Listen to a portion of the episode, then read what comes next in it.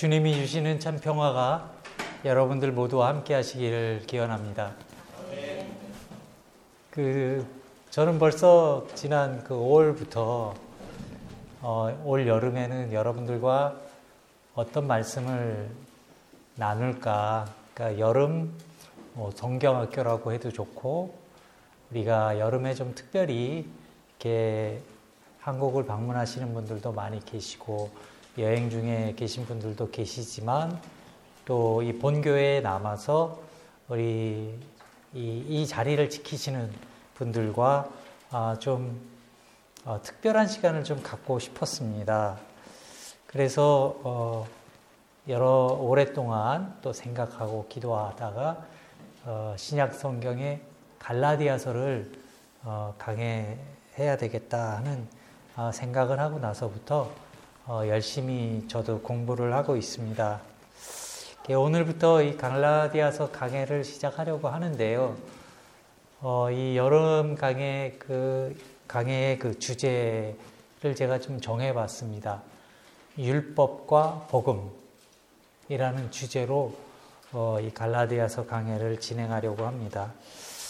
그 제가 율법과 복음이라는 주제를 정한 이유는 뭐냐면 이 갈라디아서의 가장 중요한 내용이 바로 율법과 복음에 대한 내용이기 때문에 그렇습니다. 그 여러분들도 그 성경 본문을 어 매주 한 장씩 읽으면서 어 함께 공부하시면 어 이번 여름 동안 어 여러분들 신앙에 많은 도움이 되실 거라고 생각합니다. 숙제는 해 오셨나요? 숙제 해 오셨어요? 숙제가 뭐지? 갈라디아서 1장을 읽어오는 것이 숙제였습니다. 그 제가 그 주보 뒷면에도 다음 주, 그 다음 주 설교 본문과 제목까지 다쭉 어, 끝날 때까지 나갈 겁니다. 그래서 여러분들이 그 해당하는 본문을 집에서 좀 이렇게 읽어보시면 훨씬 더 그 저와 말씀을 나눌 때 도움이 많이 될 거라고 이제 생각이 되고요. 이 갈라디아서 이제 본문으로 들어가기 전에 오늘은 어 이제 서론과 같은 건데 이 책에 대한 설명을 좀 먼저 해야 할 것 같습니다. 그 신약 성경이 모두 몇 권으로 이루어져 있죠? 어려워요? 모두 27권으로 되어 있습니다. 처음 들으시는 얘기 아니죠? 예. 그 모두 27권으로 이루어져 있는데 그 신약 성경이 이게를 구분하면 이렇게 나눠져 있습니다. 역사서, 서신서, 예언서. 그 역사서라고 그러면 어 이제 사복음서 더하기 사도행전 그렇게 다섯 권입니다. 이게 왜 역사서라고 불릴까요? 역사를 기록했기 때문에 그 예수님의 생애와 그리고 예수님 이후에 그 사도들의 행적을 기록한 어, 역사서 역사적인 기록이기 때문에 역사서라고 이렇게 분류를 하고요. 그 다음에 이 신약 성경은 어, 서신, 그러니까 편지죠. 이 서신이 가장 많습니다. 신약 성경 27권 중에 21, 권이 편지예요. 예, 그렇게 되어 있고, 그리고, 어, 마지막으로 우리가 잘 아는 요한계시록 어, 예언서라고 하지요. 네, 그래서 이렇게 어, 크게 역사서, 서신서, 예언서라고 이렇게 나눠져 있는데 어, 이 서신서는 또 둘로 나눠집니다. 예, 바울이 쓴 편지가 있고 또 바울 이외에 다른 사람들이 쓴 편지가 있어요. 그래서 바울이 쓴 편지는 모두 13권인데 그거는 이제 통틀어서 바울 서신이라고 하고 그리고 그 뭐 유다서라든지 뭐 요한 1, 2, 3서 뭐 이런 뒤에 베들 저 히브리서 뭐 이런 책들은 여덟 권의 책은 어 공동 서신이라고 이렇게 부릅니다. 자, 그래서 오늘 그 이제 그 갈라디아서가 속해 있는 거는 어 이제 바울 서신에 이제 해당이 되는데요. 바울 서신은 그 이제 둘로 나눠 13권의 바울 서신을 또 둘로 구분을 합니다. 바울 서신과 목회 서신. 먼저 목회 서신을 말씀드리면 목회 서신은 사역자에게 보낸 편지입니다. 자, 그리고 그 바울 서신은 어 이제 교회들에게 보낸 편지예요. 어 그 그래서 이 바울 서신을 구분하는 것은 아주 쉽습니다. 앞에 그 지방의 이름, 지역의 이름, 도시의 이름이 붙어 있는 것들은 모두 이제 바울 서신이 되는 거죠. 그래서 예를 들면 뭐 고린도, 고린도서, 로마서, 고린도서, 뭐 빌립보, 에베소, 뭐 데살로니가 어, 뭐 이런 책들이 모두 바울의 서신이 되겠습니다. 예, 다음으로 넘겨주시겠어요?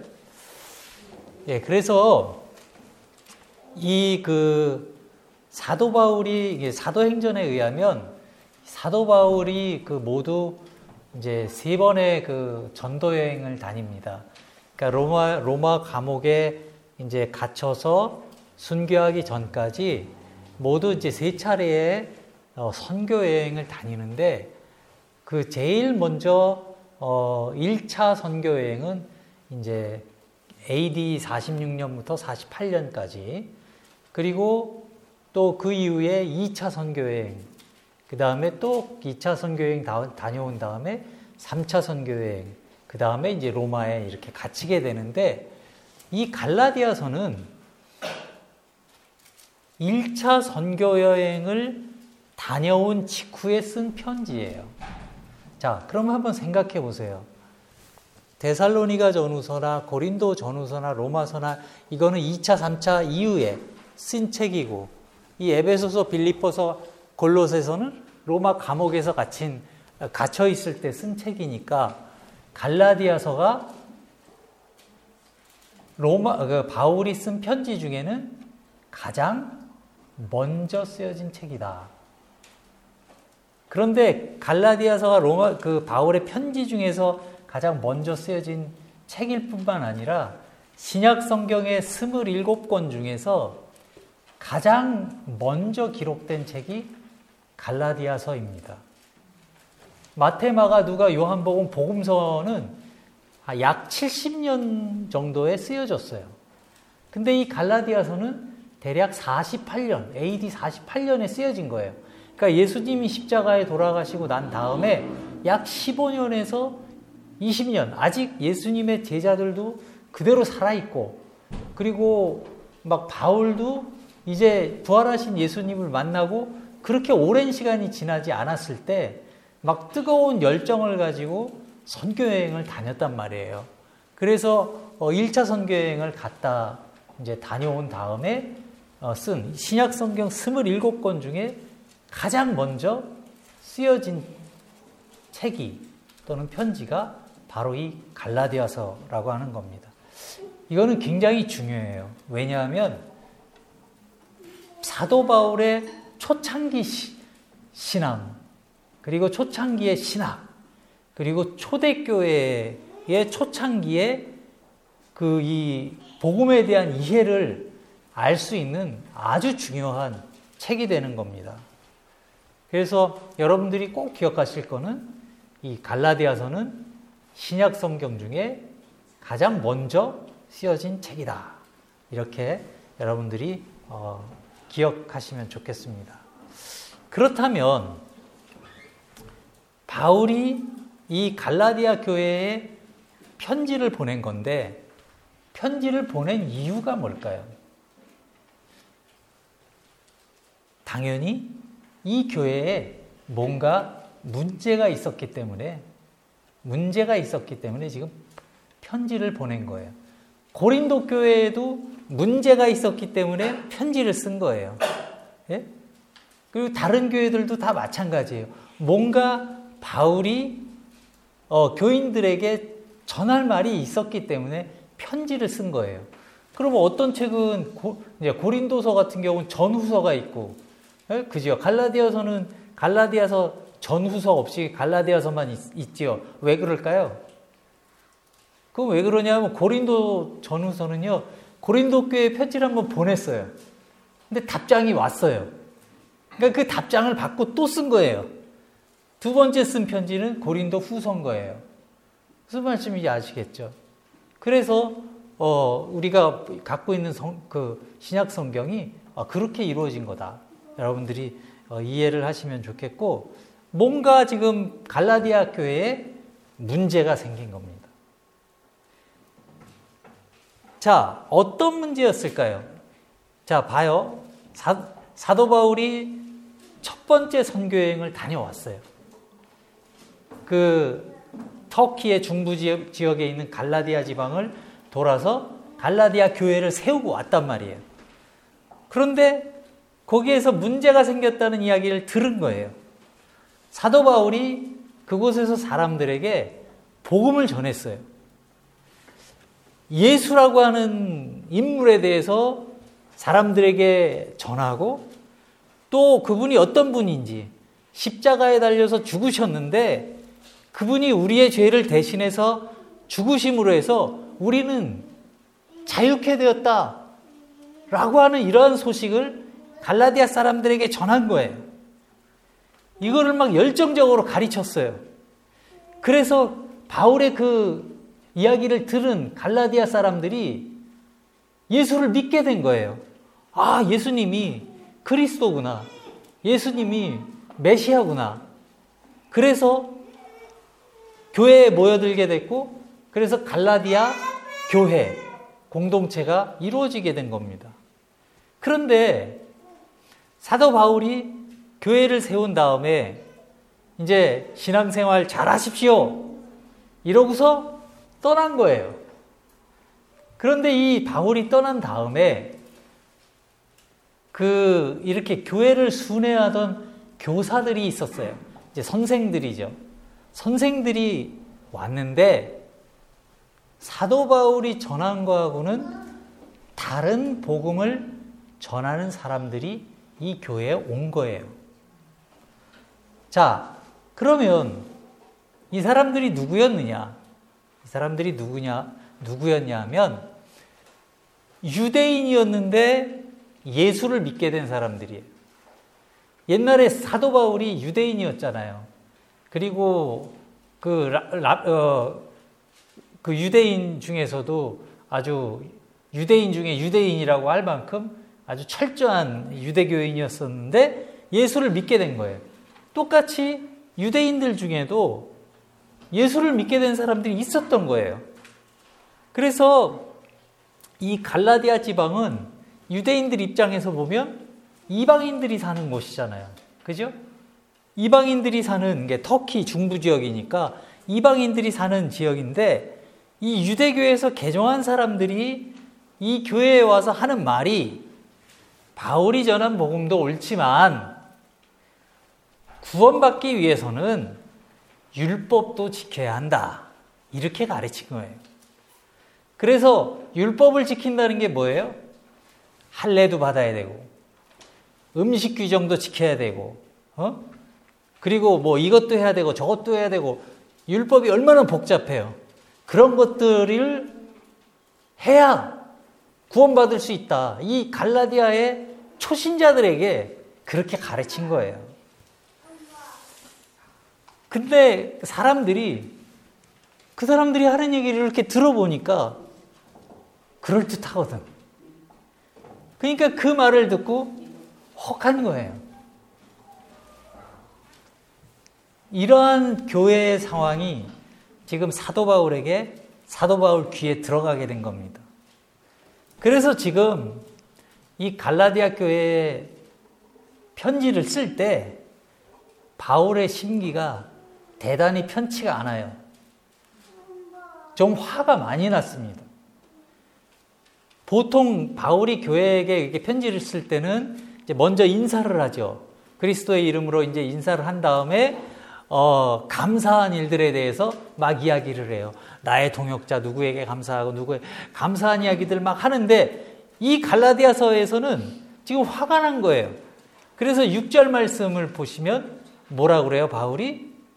너희가 이같이 속히 떠나 다른 복음을 따르는 것을 내가 이상하게 여기노라. 나는 당신들이 도대체 이해가 안 된다는 얘기예요. 어떻게 그렇게 나랑 헤어진 지 얼마나 됐다고 다른 복음을 따라 그렇게 따라가는 것에 대해서 나는 심히 이상하게 생각된다는 거예요. 지금 막 바울이 흥분하고 있는 겁니다. 바울이 이렇게 흥분한 이유가 뭘까요? 그 이유를 7절에서 아주 단호하게 말합니다. 다른 복음은 없다. 너희를 교란시키고 그리스도의 복음을 변질시키려는 사람들이 있는데 그 사람들이 가르치는 것은 그것은 복음은 복음이 아니다는 거예요. 심지어 구절 말씀에서는 저주의 말까지 퍼붓습니다. 누구든지 너희가 받은 것 외에 다른 복음을 전하면 저주를 받을 것이다. 갈라디아 신자들을 향해서 그들을 부르신 그 하나님을 떠났다고 지금 막 신랄하게 비판하고 또 경고하고 있습니다. 이 바울이 생각하는 복음은요, 순도 100%여야 되는 거예요. 여기에 조금이라도 불순물이 끼어들면 바울에게는 그거는 복음이 아닌 거예요. 그러니까 여러분들 이게 진공 상태라는 게 있죠. 진공 상태. 이게 바울이 생각하는 복음은 이 진공 상태와 같은 거예요. 90% 진공 상태라는 말이 성립이 됩니까? 진공은 100% 아니면 0이에요. 진공 상태이거나 아니거나. 95% 진공 상태라는 말은 없어요. 그런 것처럼 내가 너희에게 전한 복음 이외에 다른 것이 뒤섞이는 것은 복음이 아니다. 아주 단호하게 이야기를 합니다. 그렇다면 그 선생들이 이 이방인의 초신자들에게 가르친 것이 무엇이었길래 이렇게 화가 난 걸까? 이 갈라디아 교회에 찾아온 교사들은 이 이방 신자들에게 하나님을 진정으로 기쁘시게 하기 위해서는 모세 율법에 나오는 유대교의 그런 문화 규정들, 음식에 관한 규정, 할례와 기타 의식 이런 것도 다 지켜야 한다고 가르친 겁니다. 그러니까 할례도 받아야 되고 율법에 따라 먹는 음식도 구별해야 되고 율법 다 지켜야 된다 이렇게 가르친 거예요. 그리고 이 갈라디아 교인들은 이런 가르침과 바울에게 들었던 복음을 그 차이를 구분할 수가 없었던 겁니다. 이것도 맞는 것 같고 처말도 맞는 것 같고 진짜와 가짜를 구별할 수가 없는 거죠. 초신자들 그럴 수 있잖아요. 여기서 제가 여러분들에게 한 가지 질문을 던지고 싶습니다. 만약 어떤 사람이 한 번도 교회 다녀본 적도 없고 복음을 들어본 적도 없는 어, 그런 사람이 여러분들에게 당신이 믿는 것은 무엇입니까?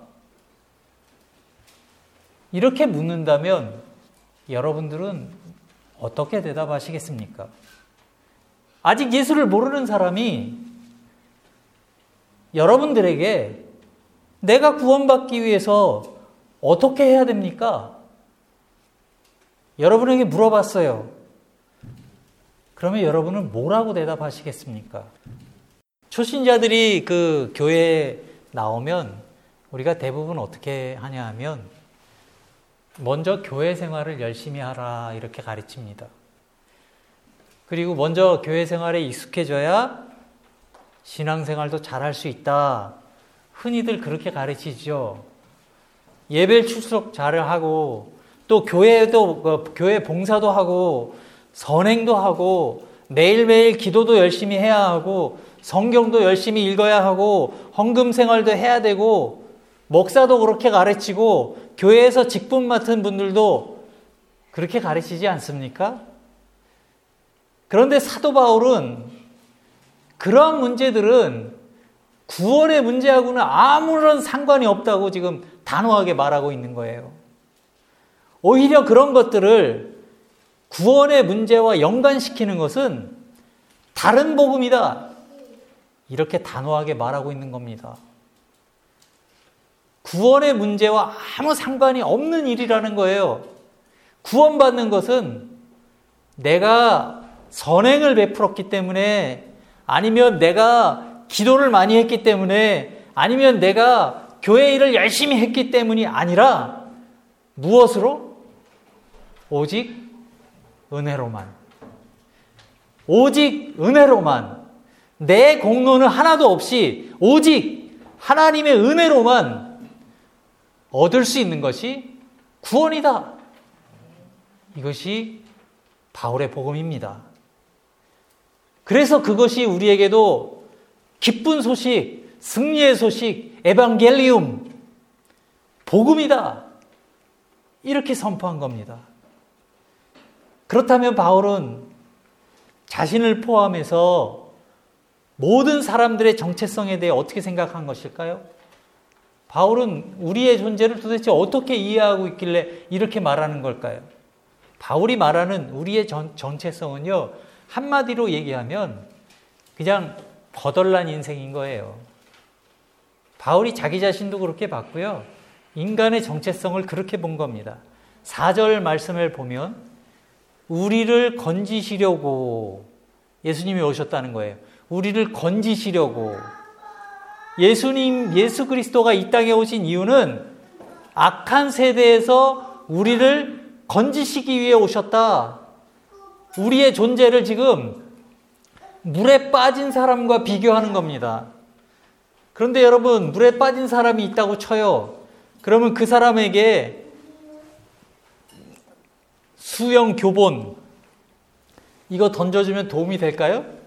야, 여기 수영 어떻게 해야 되는지 잘 써 있으니까 이거 읽고 나와.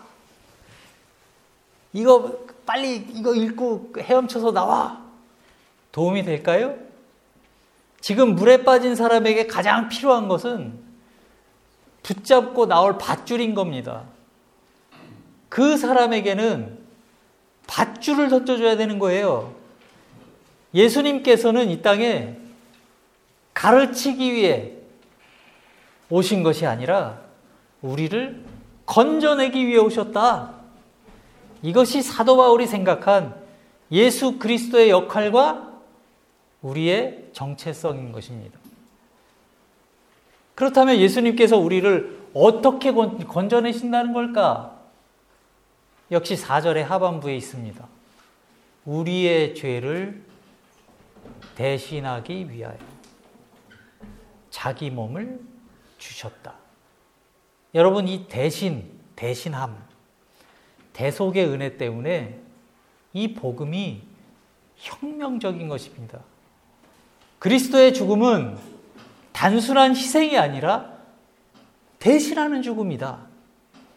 그리스도께서 우리에게 주신 것은 우리가 낙심하고 실망할 때 다시 일어서게 하는 어떤 재기의 가능성 그 정도를 주신 것이 아니라 우리로 하여금 하나님 우편에 거하는 온전한 삶을 얻는 기회를 주기 위해 오신 거를 말씀이에요. 예수께서 우리의 모든 의무를 온전히 대신하셨고 이제 우리의 구주가 되셨으니 우리는 형벌과 정죄에서 완전히 해방되었습니다. 그래서 복음입니다. 그렇다면 하나님께서 이렇게 하신 이유가 뭘까? 우리가 착한 일을 많이 했기 때문에 우리의 믿음이 좋기 때문에 우리가 기도를 많이 했기 때문에 율법을 잘 지켰기 때문에 아니다. 우리가 무엇을 했기 때문이 아니라 그것은 하나님, 곧 우리 아버지의 뜻이다. 아버지의 뜻으로 이루어진 일이다. 우리 안에는 그리스도를 움직이게 할 그 어떤 공로도 없습니다. 구원은 100% 100% 하나님의 은혜로 이루어집니다. 그래서 구원은 하나님의 부르심, 하나님의 계획, 하나님의 행위, 그리고 하나님의 작품인 것입니다. 따라서 5장 말씀을 보면 그 모든 영광은 그분이 홀로 받으셔야 마땅합니다. 언제까지? 영원 세세토록. 기독교 중심에는 바로 이러한 겸허한 진리가 자리 잡고 있습니다.